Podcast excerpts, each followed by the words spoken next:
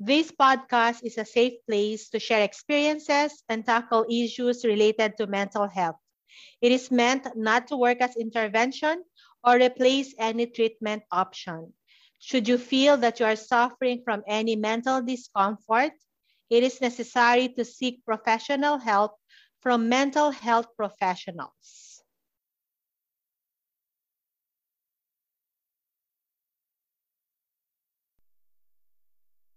Disclaimer: if you're worried that you're depressed, see a doctor or a mental health expert right away to get help. It is true that there are a variety of online tools for diagnosing medical and mental health conditions, but they are not always reliable. Differences between teenage and adult depression. Ano nga ba ang pinagkaiba ng teenager na depressed or ang adult na depressed? Sadly, depression in youth is often overlooked because it typically goes unnoticed. For some parents, it might be difficult to tell the difference between adolescent and adult depression because the symptoms are so distinct. As a result, many teenagers are forced to suffer in silence. Depression can afflict any adolescent regardless of their gender, popularity, academic standing, or athletic ability. Becoming familiar with the symptoms of depression in teens will allow you to better support them and seek professional help when it is required. Ano nga ba talaga ang warning signs of a teenage depression? Okay, number one is irritability. Mapapansin nyo sa mga teenager na may depression, madali silang magalit. At madalas sila magalit at kakaiba nila ine-express lately na pag sila'y nagagalit, mas maraming tantrums, naghahagis sila. In contrast to adults, teenagers are more likely to get irritable when they are depressed. It is possible that they'll be rude or short-tempered. Some of them can also become defiant. Although teenage mood fluctuations are common, an abnormal high level of irritation should serve as a warning indication of depression. Yes, kasama yan. Number one talaga is irritability. Madali silang mainis. Number two, withdrawal from society. Umiiwas na sila sa mga tao. Teens that are depressed are often isolated from others. Although they don't always do so in a pronounced way, often, teens just alter their social circles. One of the first signs of social isolation is when a teen stops communicating with close family members or friends. Kapag ang teenager mo, na, ang anak mo, ay umiiwas na talaga siya makipag-usap dati sa mga close friends niya, sa mga kamag-anak ninyo, red flag na kaagad yan.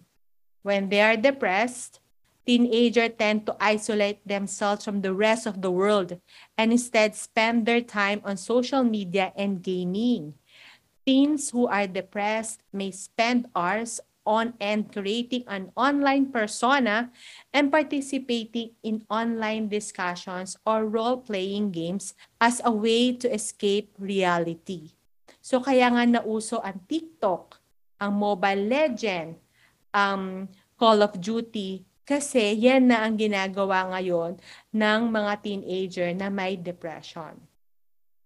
Third, being sensitive to criticism. Pinagsabihan mo lang, galit na kaagad.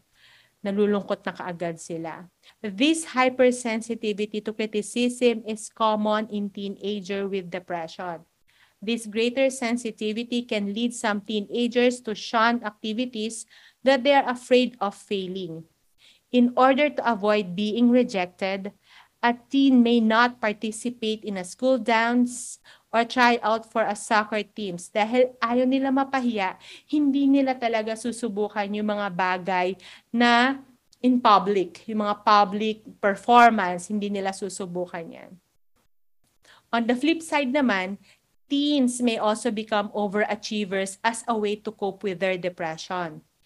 In an effort to escape the possibility of rejection, a depressed adolescent may become a perfectionist.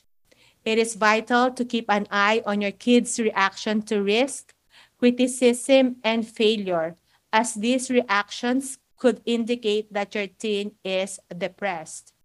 Okay? So, napaka-importante as parent, mapapansin ninyo kung paano nagre-react ang anak ninyo sa criticism, sa failure, sa rejection. Kapag medyo parang feeling mo hindi na to normal, red flag na yon. Okay? Fourth, change in grades. Depression can cause a significant drop in a teen's grades. However, this isn't always a situation. When faced with mental issues, some teenagers can be able to retain a high average score. In fact, the stress of achieving good marks may lead to depression in some students. Depressed teens may continue to work hard, even if they feel they can't get into an Ivy League college or that a poor test result will ruin their lives. Okay? So, dapat parents then make sure na involved talaga kayo sa pag-aaral ng inyong anak. Nakikita nyo talaga kung nag, nag-improve or bumababa ang kanilang grades. It is not rare for teenagers to reject to seek assistance. If your teen refuses to attend to a counseling, you should speak with a mental health professional on your own. It is possible that a psychotherapist may assist you to understand your depressed teen's situation and provide you with useful advice.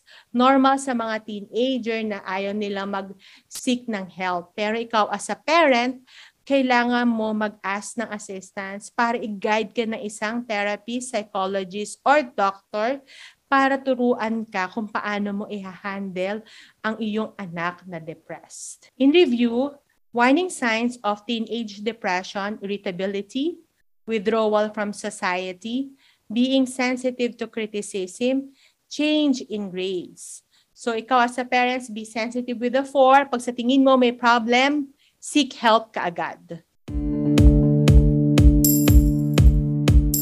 This has been Coach Eye on the Mind and on Mental Health T B T podcast. Reach out to me by the Facebook group Meant to Matter, Meant M E A N T, and my Facebook account Eileen Evangelista Ang, Eileen A I L E E N.